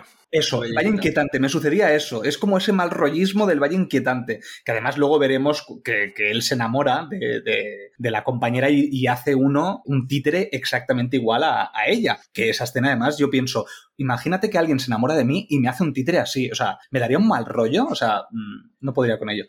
Yo le haría vudú. Es que, es que si se pareciera, si se pareciera a ti, le haría vudú. Por cierto, Nat, tengo una pregunta para ti. A ver. Eh, a ver, eh, hay, una, hay una frase, cuando está el personaje John Cusack, eh, Craig, está hablando con el mono que le dice, no te imaginas la suerte que tienes, ser consciente es una maldición terrible. Entonces, a mí que me cuesta entender todas estas filosofías o psicología y demás, a ver si tú me arrojas un poco de luz, no como en la peli de Asteroid City que no me arrojaste ninguna luz. Gracias. A ver si aquí sí que lo haces. Eh, a ver, es que primero hay que decir que estamos grabando esto en verano. Yo, mi, mi yo filosófico eh, se, viene a menos en, en verano, o sea, Está está, más, se está Es de invierno. vacaciones, exacto, exacto. Entonces, bueno, yo mm, te respondo lo que pueda. A ver, esto de que de la- esta frase, ¿no? Que le dice de no sabes la suerte que tienes no tener conciencia o algo así, le dice al mono. A ver, esto supongo que lo han cogido de, de Jung, el, psicólogo, que es uno de los discípulos de Freud, de los más importantes, que le llevó un poco la contraria a Freud. Jung dijo, la conciencia es un privilegio, pero a la vez es un castigo. Y voy a intentar hilarlo también con el comentario que ha dicho mm, Jordi sobre los animales, ¿vale? A ver si, a ver si lo consigo, si consigo ordenar mis pensamientos. Esta película básicamente trata de, de la conciencia, de cómo meterse en la conciencia de otro ser humano, ¿no? Entonces, ¿y cómo se identifica esa conciencia? Porque realmente, eh, sí, está, esto no queda un poco de cosa de que se meta el personaje de John Cusack y consiga manipular la voz, eh, los pensamientos y los gestos de John Malkovich, pero lo que está haciendo es sustituir su conciencia por la, por la suya, por la del personaje de John Cusack. Entonces, realmente en esta peli ¿Hay alguna conciencia real? O sea, conciencia como ser consciente de quién eres, apechugar con, con tus errores, con cómo vives la vida, porque ¿y realmente hay algún personaje que no sea un títere en la película? Aparte del claramente que es John Malkovich, porque por ejemplo, el, el personaje de Max, el de Maxine, es un títere. ¿De quién? De sus propios deseos. O sea, esta tía vive solo para el placer, al menos al principio, ¿eh? tal y como nos lo presentan al principio, que ya queda con John Malkovich solo para tener sexo cuando la otra está metida en el cuerpo de John Malkovich. Y todos los personajes en realidad son títeres de sus propios deseos, no solo ella. El de John Malkovich también, él lo que desea es a Maxine y hace todo lo que hace solo para tener a Maxine. Maxine también, su deseo, su objeto de deseo es Maxine, pero es que también la propia Maxine está sujeta a su propio deseo, que es el, el placer, ¿no? Es un personaje que solo vive para eso y todo lo que hace lo hace para sentir placer. Después también para tener deseo de dinero y de fama cuando ya lleguemos casi al final de la película. Pero todos los personajes como conciencias, si los miramos solo como conciencias, son títeres de sus propios deseos. Y hasta aquí mi chapa filosófica y no sé qué pensaréis si estaréis de acuerdo. o no. Renat. Bien, bien. Estoy de acuerdo en todo menos en un personaje. Hay un personaje que se la sopla todo y es El chimpancé. Ah, ah, El, no, chi- no, el no, chimpancé. el- el chimpancé no, porque estábamos hablando de que no tenía conciencia. Ojo, realmente. ojo, pero ¿cuál es el único personaje del que vemos una vida pasada? Un pasado que la identidad del sujeto también lo marca evidentemente su pasado. Es una de las cosas que, ¿quién soy yo? Pues yo no soy yo si no tengo un pasado y no me puedo, no me puedo referir a él. El único que tiene pasado, que vemos claramente un pasado, es el del, chimpancé, que es cuando le, le quita las cuerdas a- Sí. al personaje de Cameron Díaz. Eh, Sí, sí, sí. ojo, porque sin, sin pasado, sin recuerdos, no podemos establecernos como, como persona, como sujeto. Bueno, tenemos también el subconsciente de John Malkovich, pero eso ya es Pero otra es el cosa. subconsciente, no es lo mismo. Ya, eso es verdad. Pero sí, el chimpancé es verdad, lo que decía. eh, qué suerte tienes de no tener conciencia, ¿no? ¿Cómo que no tiene conciencia? Está traumado de que no puedo salvar a sus padres. O sea, realmente el mono también tiene, tiene conciencia, ¿no? Ahí PETA debería darle un premio a esta película por, por mostrar que los animales son seres conscientes. Pero bueno. Sí, porque además John. Cusack le dice, bueno, el personaje le dice al chimpancé, después de decirle esa frase, le dice, porque yo sí que pienso, yo sí que siento, yo sí que sufro. Bueno, Sí. el, chimpancé también. Él también. P- Pensar, claro. no, bueno, puede ser más discutible, pero sufrir y sentir, obviamente los animales también. Ujú. Muy bien, pues venga, va, voy a pasar ya a la segunda Se parte. han quedado, se han quedado Ha anonadados. sido eh, espectacular. Sí, por eso. Está, está, está muy, muy, muy bien. No, no, es lo único en toda esta discusión, esta narración que, que habéis hecho, es lo único que me ha pasado eh, por la cabeza, aparte de un pájaro, es eh, que el mono, eh, algo así como el que el mono lo peta. Pero ya está. Algo que ha dicho Xavi, no, es que en el peta deberían darle un premio y es el mono lo peta. Me ha venido eso, ya está. Aquí mi aportación El mono lo acerca de Eh, la filosofía. ojo, es que la, la escena de, la escena del trauma del mono es buenísima, es que está rodada Sí, sí, sí, sí. de 10 esa escena, tío. Es increíble. Ah, por Venga, cierto, va, pues ahora un- sí, un- un- ¿vamos a la segunda parte o no? Qué Ay, Jordi. no, no, no. iba, A ver, un poco de orden, Toxic, pon orden aquí. Mandas tú. Venga, pues voy a la segunda parte y hablas, Jordi. Venga, que seguro que tendrás que decir algo que sirve para la segunda parte. Va. Venga, pues en la segunda parte vemos que al entrar en la puertecita accedes al interior de John Malkovich durante unos 15 minutos. Eh, Lottie, la mujer de Craig, entra al cuerpo de Malkovich y vive la cita desde vive la cita de este con Maxine. Lottie se enamora de Maxine, pero Maxine solo se enamora de Lottie cuando ella está en el cuerpo de Malkovich. Malkovich. El titiritero cabreado encierra a Lottie en una jaula y se introduce dentro de Malkovich para tener sexo con Maxine, sin que sepa que ha sustituido a Lottie. Malkovich se da cuenta de que algo sucede y al investigar descubre que en la oficina del piso 7 y medio se están introduciendo en su mente. Acaba entrando y se encuentra en un universo donde todos son Malkovich. Que además yo creo que esa escena es, es mítica, yo creo que es lo, que más recuerdas de, de, la peli. Pero bueno, cuéntame Jordi, ¿qué querías, qué querías decir? No, no, bueno, de, de hecho se pueden comentar muchas cosas aquí eh, al respecto de la segunda parte, te vas desencajando todo a medida que vas viendo la película, te va sorprendiendo mucho. A mí me rompe el momento en que, uh, y creo que es, que es, por aquí, que Cameron, uh, Cameron Díaz uh, le dice a John Cusack, no, no, es que ahora como he entrado en el cuerpo de John Malkovich y ha sido la mejor cosa que he hecho en mi vida, ahora um, me siento un transexual. Y ahí se me desencaja la boca y es, ¡hola! Pero, pero realmente, o sea, ahora esta persona se siente de otra manera por haber estado, haber tenido esa buena opción de poder entrar en el cuerpo de una persona del sexo contrario, experimentar lo que es y ahora quiere ser eso y, y, y realmente me dejó, me dejó roto. Es una película que constantemente te, te va haciendo eso porque uh, el, el, giro de guion, uh, el, el, plot twist se llama uh, constante, es, es espectacular. Aquí, aquí la verdad es que esto me, me, sorprendió mucho. Quería decir algo. La, la dime, dime. Sí, la verdad es que la, la explicación está, la explicación está que, que le da eh, Lottie al hecho de que ahora se siente transexual es que es increíble. Es que es tan natural eh, que entiendes que pueda llegar a, Alguien dirá, es que yo no entiendo cómo alguien puede sentirse eh, tal y luego querer ser eh, del otro sexo, ¿no? Pues aquí te lo normalizan de una manera flipante, o sea, y es que lo tienes que entender a la perfección. Le ha hecho el cambio del chip y, claro, es súper natural. Perdón, perdón. perdón, perdón, perdón, no, que no me claro, interrumpir. que aquí habla de la identidad sexual, ¿sabes? Aquí no habla de lo que es eh, la parte física, que eso es lo que me gusta, porque ella dice, siento como si tuviera pene. Es decir, ahora siento lo que es tener pene, ¿sabes? Claro. En ese momento. Entonces yo creo que eso está muy bien porque habla de la identidad sexual, cosa que es muy difícil poder explicarlo, ¿sabes? Si no lo vives. En cambio ella lo ha vivido, por eso lo puede como, como explicar, verbalizar, ¿sabes? Si no es imposible verbalizarlo. Y me gusta mm. mucho, me gusta mucho cómo, cómo está planteado. Sí, sí. Y a mí me, me encanta la escena, es que eh, creo, diría que es mi favorita, la escena en la que está Maxine hablando en, casa de, de, Lottie y Craig y ellos dos la están mirando como embelesados, enamoradísimos los dos, que son marido y mujer, que aman más a, esa y además los dos a la misma y se le lanzan encima en el momento en que no aguantan más la pasión y se le echan encima a, a Maxine, ahí, ahí, es que me parto. Entonces lo que hace es pegarle la hostia a Craig y decir, lo rechaza los dos, pero me, me gusta mucho cómo rechaza a Craig del ostión y a Lottie le dice, no cariño, es que solamente me gustas cuando estás dentro de Malkovich. Que los ha rechazado a los dos, pero claro, la otra se queda, bueno, tengo una oportunidad. Es brutal, es brutal. Y claro, Lotte se convierte en una yonki de John Malkovich. Es, eh, mm. si pudiera, eh, estaría dentro siempre, que es lo que estamos viendo, ¿no? Que cada dos por tres quiere entrar en, en John Malkovich para estar con, con Maxine. Eh, me parece una relación brutal.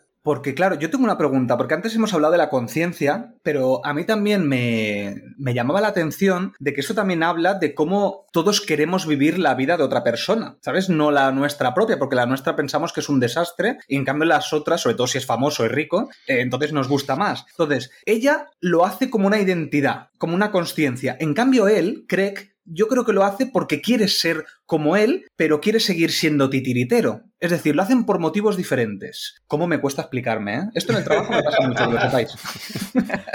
Pero bueno, que, que, los dos entran por motivos diferentes, quería un poco explicar. Sí, de hecho, cuando ponen el, el, anuncio para crear el negocio, simplemente ponen eso, ¿no? Puede ser otra persona o quiere ser otra persona, pero no indican que es John Malkovich ni nada, pero todos tenemos ese deseo muchas veces, ¿no? De querer ser otro.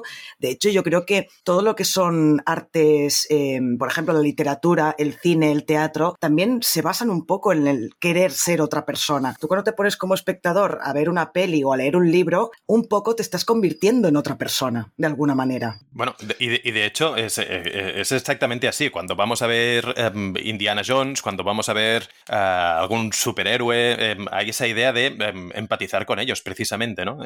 Y, extrañamente vamos a ir a ver, a intentar empatizar con una persona que sea un desastre, con, a ver una película en la cual el personaje no sea de alguna forma mejor que nosotros, eso lo, lo vamos a descartar. Es, por eso precisamente los superhéroes, eh, los héroes de acción triunfan tanto, porque son aquello que quizá en, si fuéramos más valientes o, o, o tuviéramos, no sé, eh, más coraje, que es exactamente lo mismo que acabo de decir, uh, pues sí, uh, pues eh, bueno, nos gusta, vamos a por ello, vamos a por ello. Es esa, esa sí, es vivir la vida de otro, básicamente. Sí, sí, sí, sí. Sí, pero ocurre una cosa, que todas esas vidas que a ti te parecen perfectas, llega un momento en que tienes que apechugar y vivir la vida que te ha tocado. Cinco lobitos Dixit. Exacto. qué bien relacionado. ¿Cómo relacionamos eh, los podcasts? Qué bien, qué, qué bien me sale. Venga, va, voy a ir a la tercera parte y así ya acabamos y englobamos todo lo que es la peli en sí. Venga, pues en la tercera parte lo que tenemos es que Craig vuelve a entrar en el cuerpo de Malkovich y se da cuenta de que puede quedarse para siempre y decide cambiar la vida de actor a titiritero. Mientras Lottie habla con el viejo verde y descubre que dentro del doctor hay otra persona y que planea junto a otros ancianos meterse en Malkovich al cumplir los 44 años. Ocho meses después, cree que está encantado siendo Malkovich, mientras Maxine parece que echa de menos a Lottie. Secuestran a Maxine para que abandone el cuerpo de Malkovich, pero él se niega en un primer momento. Tiempo que le da a Lottie para intentar eh, matar a Maxine. Ahí es cuando entran en el subconsciente de um, John Malkovich y cuando salen, discuten y Maxine le dice que el hijo que espera es de ambas, porque se quedó embarazada aquella vez que Lottie estaba dentro de Malkovich. Mientras Lester y el resto entran en el cuerpo de Malkovich, ya que Craig finalmente acepta dejar el cuerpo. Al final de todo, vemos que dentro de la hija de Maxine está Craig. Entonces, lo primero que os quiero preguntar, o oh, Nat, dime, dime, que estás levantando la mano. Mira, me, me, he sentido profesor por un día. Mira, eh, eh, no, es que esto que dices el viejo verde, ¿por qué viejo verde? Es un viejo verde, lo es. A ver, sí, desde el inicio de la peli, cuando habla de la, habla de la secretaria, Ay, es como, no, no, si yo no quiero hacer de esto, que luego... Es buenísima, ¿eh? Que le dice sí, a todo sí, el mundo sí. que habla mal. Eh, la, la, primera escena de la entrevista con el personaje de John Malkovich, que el tío le va diciendo, eh, siento que no, porque no me expreso bien, no hablo bien, tendrás dificultades para para, entenderme y el otro flipando, ¿no? pero ¿qué dice? Si habla perfectamente y tú no seas pelota, no sé qué. Eh, es buenísimo ese personaje que no hemos hablado, es que es todo como muy raro en la peli. Bueno, ya está, yo, solo... yo, yo, sé que he hablado, pero como hablo sí, y no, se me, no, se me, entiende, como yo hablo y no se me entiende. Yo no quería llevarte la contra porque quiero estar en el podcast. a, mí, a, mí, ya me da soplato. Nata ha desconectado el cerebro durante un rato. ¿Y qué os iba a preguntar? Ah, sí, os quería preguntar, ¿os quedasteis con el final que sucede? Porque esto es, si no me equivoco, lo explica el personaje de Lester, que si entras después de cumplir los 44 años, te quedas dentro de la mente de un niño viendo lo que hace, pero sin poder actuar. Así es como acaba el final, ¿no? Sí, cómo, lo, que, lo, que, pasa es que las reglas no están muy claras. Bueno, dicen que eh, los 44 años es el momento de madurez. Ahí empieza la madurez. Bueno, en mi caso no, tengo 45 y aún, aún me falta para madurar. Pero bueno, en el caso de John Malkovich, que, que, que 44 años más mal llevados, también hay que decirlo. Entonces se supone que, no sé por qué, bueno, tampoco te lo explican mucho y da igual, ya no puedes ocuparlo. O sea, tiene que ser antes de que cumpla los 44. Y si no, lo que no sé es, no me quedó muy claro. El diagrama ese del bebé. Si Maxine no está embarazada, ¿a qué? ¿Se hubieran ido a otro, a otro bebé o qué? ¿Cómo va esto? Es que no. Ni, ni lo explican, yo creo que les da igual. Hmm. Porque realmente dice, si no puedes entrar en, en John Malkovich, te vas a un bebé. Pero no se sabe si random o. Mm. Yo ahí, ahí, me perdí un poco. No, no, no, cuentan nada, no cuentan nada. De hecho, eh, incluso eh, a mí la pregunta que, que, me vino cuando hicieron toda esta explicación era: ¿ya había otra persona dentro de este señor y que quieren ahora cambiarse a otro para luego continuar a otro? ¿Y cuál es el origen? ¿Cuál es el inicio? O, o pasa como en esa película de que, que, se llama, muy recomendable, que se llama El hombre de la tierra, en que eh, hay una persona que lleva viviendo desde mm, tiempos inmemoriales y que que, eh, bueno, pues ha continuado hasta, hasta nuestros días. Igual un romano, igual, igual una persona de, época medieval, no sé, ¿eh? por poner algún ejemplo, y ha llegado hasta ahora. Eso no, no, se explica cuál es el origen de, de, este proceso que se está dando ahí.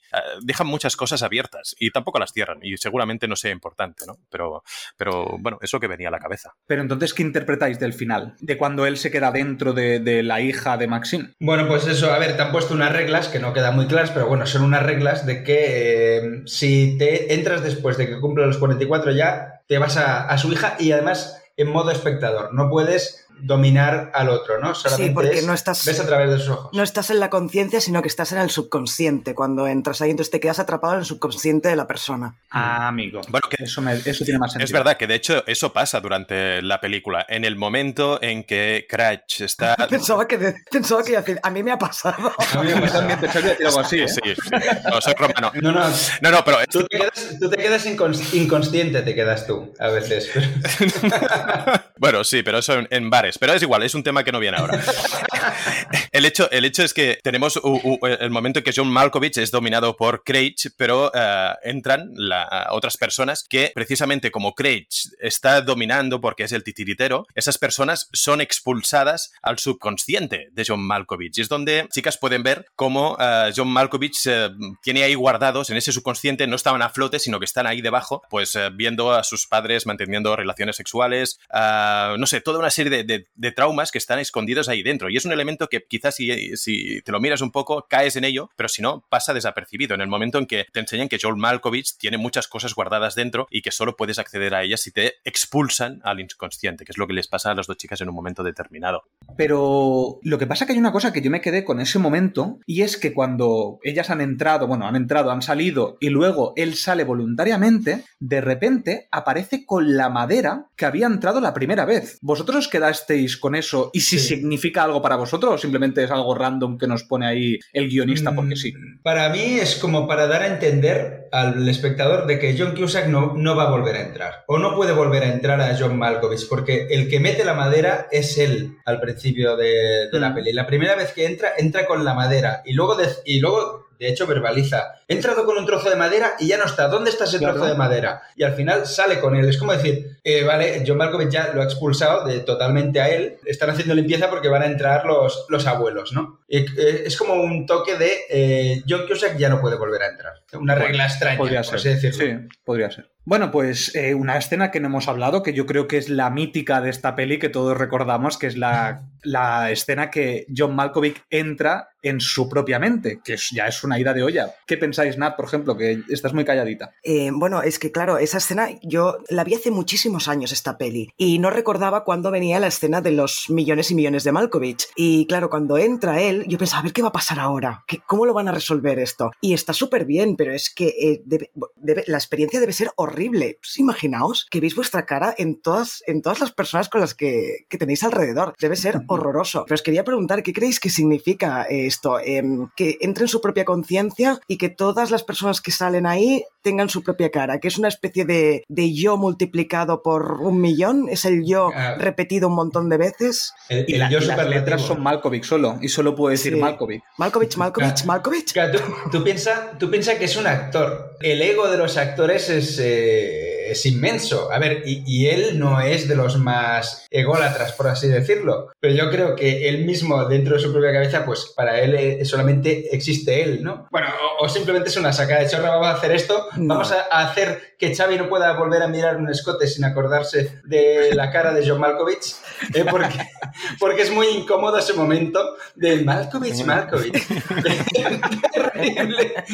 Y además y luego hay un. Lo, que, lo más creepy es un niño, un niño pequeño con la cara de John Malkovich. Qué, mal rollo, coño. De, hecho, em, la sensación que tuve yo en ese momento es como, y supongo que alguna vez, alguna vez lo habréis hecho, eso de poner un espejo delante de otro espejo y crear esa sensación de profundidad infinita cuando tú miras, te pones en medio y miras a un lado y a otro. Y un poco también te hace reflexionar y esa sensación de eh, lo de mirar al vacío y que el vacío te devuelva la mirada, ¿no? Y que te supera en un momento determinado y necesitas salir de ahí. Y esa sensación creo que es la que tuvo John Malkovich Cuando entra dentro de sí mismo y que va viendo esa sensación de profundidad, ¿no? De, espejo delante de espejo, delante de espejo, delante de espejo, y que al final esto lo abruma tanto que acaba saliendo de ahí diciendo, pero esto es, un infierno, por favor, que cerrar eso, cerrar eso. Oye, qué buena analogía, ¿eh? me ha gustado. Sí, a mí también, a mí también. Bueno, para eso. Yo creo que es eso, es, es el yo multiplicado a, a la un millón. Eh, yo es que no lo he entendido, pero bueno. yo, creo que es interpretable también, ¿eh? No, no, es algo muy claro o evidente. Lo, lo, que me fascina de esa escena es cómo habla. Bueno, es que, claro, todo es John Malkovich. Malkovich, Malkovich, Malkovich, Malkovich. Pero mola como, cada uno lo hizo de una manera. Cuando le da un golpe a uno, cuando pasa el otro, Malkovich. O sea, realmente le ha insultado, ¿no? y el otro, es que eh, por los tonos de voz, ya sabes, entiendes perfectamente la conversación, aunque solamente digan Malkovich, Malkovich. Es como el extranjero y saber qué está ocurriendo aunque no entiendas nada, ¿no? Xavi, en el teatrillo tendríamos que haberme puesto en algún momento a hablar como nat, nat, nat, nat, nat, nat, nat. No, eso, así hablan los de Mars Attacks.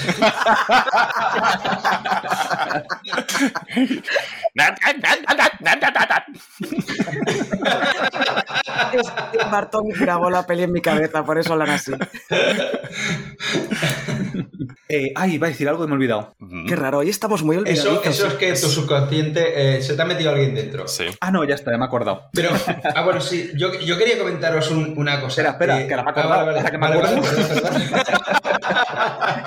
No, que iba a decir que antes he hablado de la interpretación de Malkovich, pero es que yo creo que Malkovich aquí, en esa escena, demuestra cómo solamente las caras que pone, ves que son personajes diferentes, cómo pone miradas como sutiles, pone miradas de, de, hombre, miradas de mujer, distingue los personajes por la mirada. Y él, por ejemplo, la voz, la voz al inicio de la peli, es como una voz muy, muy suavecita, esto en inglés, ¿eh? en versión original, una voz como muy suave, muy no sé qué. En cambio, cuando alguien se le mete dentro de, de él, cambia la voz cambia el tono de voz que utiliza. Mm. Y en esa escena que hay tanta gente, también todos los tonos de voz que se van oyendo son diferentes. Por eso quería resaltar que este tío a nivel teatral y esta manera de interpretar era muy teatral porque es muy expresiva. A eso me refería en el inicio. Ya está, ya está. Mm. Solamente eso. Eh, en relación a eso, ¿la, habéis visto original o la habéis visto doblada? Original. original. Vale. Yo la, yo la vi doblada. En este caso, lo que es muy interesante em, en, en relación a los actores de doblaje que hay esta película. Bueno, tengo diferentes eh, opiniones al respecto de ellos, eh, a pesar de que todos son, son, son de los grandes, Luis Posada, Nuria Mediavilla, en el caso de John Cusack y, Cameron Díaz, pero es que tengo cierta predilección eh, por Pepantón Muñoz, que es John Malkovich. Esto si habéis visto alguna película, Hugh Grant o el, mismo Malkovich, es de unos esos, de esos actores que, pues, de doblaje que no, no, no, no llaman mucho la atención, pero que siempre están ahí y son, son muy característicos. simplemente quiero reconocer eh, el trabajo inmenso que hace, eh, ya no solo aquí, sino en, muchos, eh, en muchos sitios. en el caso del doblaje, Pep Antón Muñoz, que es de esa gente que no la conozco personalmente, pero vista desde fuera, cogerías y la abrazarías mucho porque desprende eso. yo, al respecto quería decir que, claro, aquí nunca se ha hablado de... Por ejemplo, a mí me gustaría que hicieran una película sobre un actor de doblaje, como se está metiendo constantemente en, en sus cuatro o cinco actores base, porque todos hacen tres, cuatro, luego, bueno, lo harán que se anuncios, no sé qué, pero imagínate, eh, Luis Posada, que se, mete en, en, Jim Carrey, eh, Owen Wilson, en, en este, en este actor, coño, eh, Johnny Depp realmente está haciendo lo mismo que un titiritero, ¿no? Está metiéndose en el cuerpo de esa persona y está haciendo lo mismo que, el personaje de Craig, ¿no? Meterse en el cuerpo de la persona y hacer suyo el, actor, hacer suyo el personaje. Me gustaría que algún día hicieran cómo se, se llega a sentir un, un actor de doblaje cuando cuando se mete dentro de los, de los personajes. Podría salir algo tan loco como esta peli, por ejemplo. Por ejemplo, pero eh, yo creo que el caso es inverso, ¿no? Es decir, no es la persona que dobla la que, la que es titiritero, sino precisamente eh, el actor eh, original, ¿no? norteamericano en este caso, o que realiza esa función, y el actor de doblaje el que tiene que mutar, ¿no? que tiene que convertirse en, en el guiñol para, en cierta manera, cohesionar todo ese trabajo. Sí, sí, pero además de esto, claro, hay una interpretación, claro, no es tu voz la de siempre. Luis Posada va hablando así, ¡oh, no sé qué! Ah", pero eh, decía, por ejemplo, en, comentaba, mira, hay un podcast de, Puro Vicio en el que mm, entrevistaron a, a Pera. Claro, Roger Pera decía que él cuando estaba empezando en esto doblaje, pues se iba a la discoteca e intentaba ligar poniendo la voz de John Connor. para ver si lo reconocían. O sea, intentaba, eh, eh, no, claro, no, eh, es su voz, pero no es su voz, no es el tono que tiene normalmente. Y en ese momento ponía el tono ese de, eh, chicas, no sé qué, ¿sabes? Se ponía, se ponía así porque le salía más. Eso, ¿no? Realmente te, te está eh, usurpando un poco de tu personalidad el actor de... Bueno, sí, bueno, es verdad, tienes toda la razón. El titiritero es el actor En de resumen. Es verdad, en resumen, muy bien. 20 minutos después, A mí se me han hecho como 20 minutos estos Qué bueno, cinco. qué bueno eres, Jordi, eres buenísimo. ¿Cómo me has convencido, tío? Es un tirititero, es un tirititero. Lo más divertido sido Tirititero, Tirititero, marionetista. marionetero. Venga, pues eh, no sé si queréis eh, hacer alguna conclusión final o pasar ya a recomendaciones. Yo quería hablar de la putada que es al final para el personaje de John Malkovich, que es que pierde totalmente su conciencia, porque al final no es John Malkovich. Eh, los ancianos que se han apoderado de su cuerpo, eh, bueno, los ancianos o Lester, porque bueno, vemos que Lester ah, por fin, gracias al cuerpo de John Malkovich, ha conseguido ligarse a Floris, eh, que era la que le- su objeto de deseo durante toda la película, y al final se la liga con el cuerpo de John Malkovich. Y al final se hace amigo de, se hacen amigos todos de Charlie Sheen, porque realmente ya no hay nada de John Malkovich en ese cuerpo, ¿no? Y me parece muy triste también que, que, claro, John Malkovich ha desaparecido dentro de, de ese cuerpo, ya, ya desaparece, que se convierte, cuando se convierte en, cuando se convierte en titiritero, pasa de actor a titiritero porque se le mete Craig eh, dentro y luego al final cuando consigue expulsar a Craig dice, he vuelto, sí, he vuelto, pero lo poco que te va a durar porque ya vienen los, los yayos, ¿sabes? Eh, después en Benidorm y desaparece John Malkovich, me parece muy triste el- ese momento también. Hmm. Bueno, pues si no queréis decir nada más, pasemos a recomendaciones. Yo tengo algo que creo que no hemos recomendado nunca, un videojuego. Os voy a recomendar. Anda. Muy bien. Coño. Y os voy a recomendar un videojuego que me recomendó Alex, de Puede ser una charla más, que hemos hablado en el teatrillo de, de ellos. Se llama Detroit Become Human. ¿Por qué os lo quiero recomendar? Porque es un videojuego de estos que es como elige tu propia aventura. Es decir, no, no tiene dificultad nada, es decir, tienes que ir apretando botones, básicamente. Pero me gusta porque te mete en la piel de tres androides diferentes. En una sociedad futurista están como discriminados los androides porque empiezan a tener conciencia. Entonces tú tienes que tomar las decisiones éticas y morales dentro del videojuego. Y creo que está muy bien porque me hacía dudar. Eh, yo os voy a poner un ejemplo. Por ejemplo, hay un momento que tienes que decidir si hacer una manifestación pacífica o hacer una manifestación, eh, ¿cómo se dice? Como radical o, o- o quemando cosas o hacer no sé qué. Entonces te va poniendo en dilemas morales. Entonces es como meterte en el cuerpo de otra persona. Y también eh, que sea coherente con el personaje que estás, entre comillas, manejando. Yo os lo recomiendo mucho, sobre todo porque es muy cinematográfico. No es un videojuego al uso, como podría ser cualquier otro, un shooter, alguno de estos. No, es tomar decisiones. Y además tiene como mm, 100, 120 finales diferentes. O sea, tiene muchas cosas diferentes. O sea, es un elige tu propia aventura de manual. Me, me ha gustado mucho, ¿eh? Yo. Pero aquí no puedes, pero en este juego no puedes hacer Shoryuken Hadouken, que a Manas le gusta. Me encanta. Hadouken.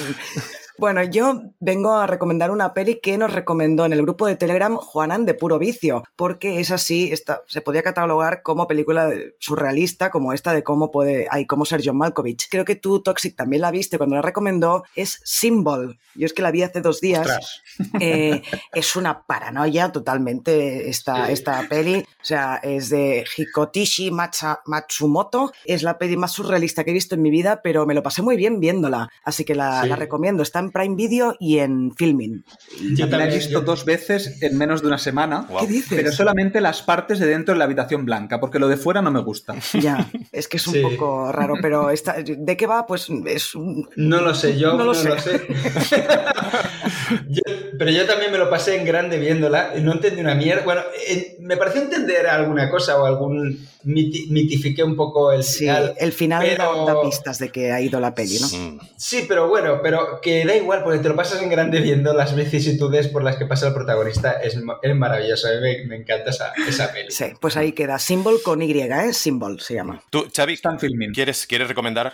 Mm, Mira, yo una recomendación muy rápida, y es que cuando vi el tráiler eh, de Men, la primera vez que salió y empecé a ver a todos los tíos con la misma cara, no pude evitar eh, pensar en cómo ser John Malkovich. Mm. Entonces hago la, la recomendación inversa, aunque no tiene nada que ver, no tiene nada que ver, de eh, todos los rostros masculinos eh, interpretados por Rory Kinnear. Y bueno, y recomendar, es que no me cansaré de recomendarla a colación porque es del mismo guionista, la de Olvídate de mí, ya lo he dicho, que estoy súper in love con, con esta peli con Charlie Kaufman. Es eh, una película muy a tener en cuenta, mm, del estilo, pero no es del estilo de cómo ser John Malkovich. O sea, tiene sus, sus cosas, pero vale mucho la pena. Yo ya lo dejo aquí, estaría bien, ya quizás en la tercera temporada de Cine Desencadenado, hacer un podcast de No te olvides de mí. Mm, Me parece Digo, de fantástico. olvídate de mí. No te olvides de mí. Olvídate de mí. Estaba, estaba a punto de buscar, no te olvides de mí, ¿eh? Digo, ¿qué es eso? No sé cuál es. Olvídate de mí. Recuérdame, Toxic. Recuérdame Toxic. Hay una que se llama No te olvides de mí. Sí, ya no, pero es De olvídate de. 3, de Antena 3 al mediodía, ¿no? Sí. Por último, yo quería eh, recomendar, nada, un, un- un par eh, muy, muy rápidas. Una que es el- La línea de, de fuego, una película de, de Clint Sí. Eastwood, pero que eh, el antagonista es John Malkovich y el personajazo que construye ahí y que da un miedo terrible es, eh, es absolutamente fantástico. Y la, la otra que quería recomendar, eh, por esa sensación de persona absolutamente llevada como si fuera un títere de un sitio para, para otro, era Elvis. Elvis. Lo que pasa... Hostia. Sí, Elvis, lo que pasa Sí, es, que, sí, sí. es que hay que verla dos veces, porque entonces sí que la segunda vez es cuando has visto Elvis. Ay, Dios mío. Ah, Mira, yo, bueno. yo me voy. Esto, esto ya ha sido lo Toxic. último. El Toxic. bis. El bis. No, Toxic todavía no. Madre mía. Con B alta, ¿no? Exacto. Uy, uy. Hostia, Eh, ma- punto negativo para Jordi. No, no, pero no, no, se lo, se lo subo y le, le doy uno de los míos, que me ha molado. Qué manera de acabar un podcast, oye. Bueno, Jordi, no hace falta que vuelvas. Sí, despedamos a Jordi, que te vaya muy bien en todo. Ah, es broma, es broma, es broma. Bueno, eh, chicos, ya lo dejamos aquí. Sí, Sí, sí, sí. sí. Vale, Sí, pues oyentes, esperamos que os haya gustado mucho este podcast sobre cómo ser John Malkovich. Esperamos que tengáis una feliz semana y nos escuchamos en el próximo podcast. Que vaya muy bien. Adiós. Adiós. Nat, nat, nat, nat. Malkovich, Malkovich, Malkovich, Nat, Malkovich. nat, nat, nat, Nat, nat. nat. Nat, nat, nat.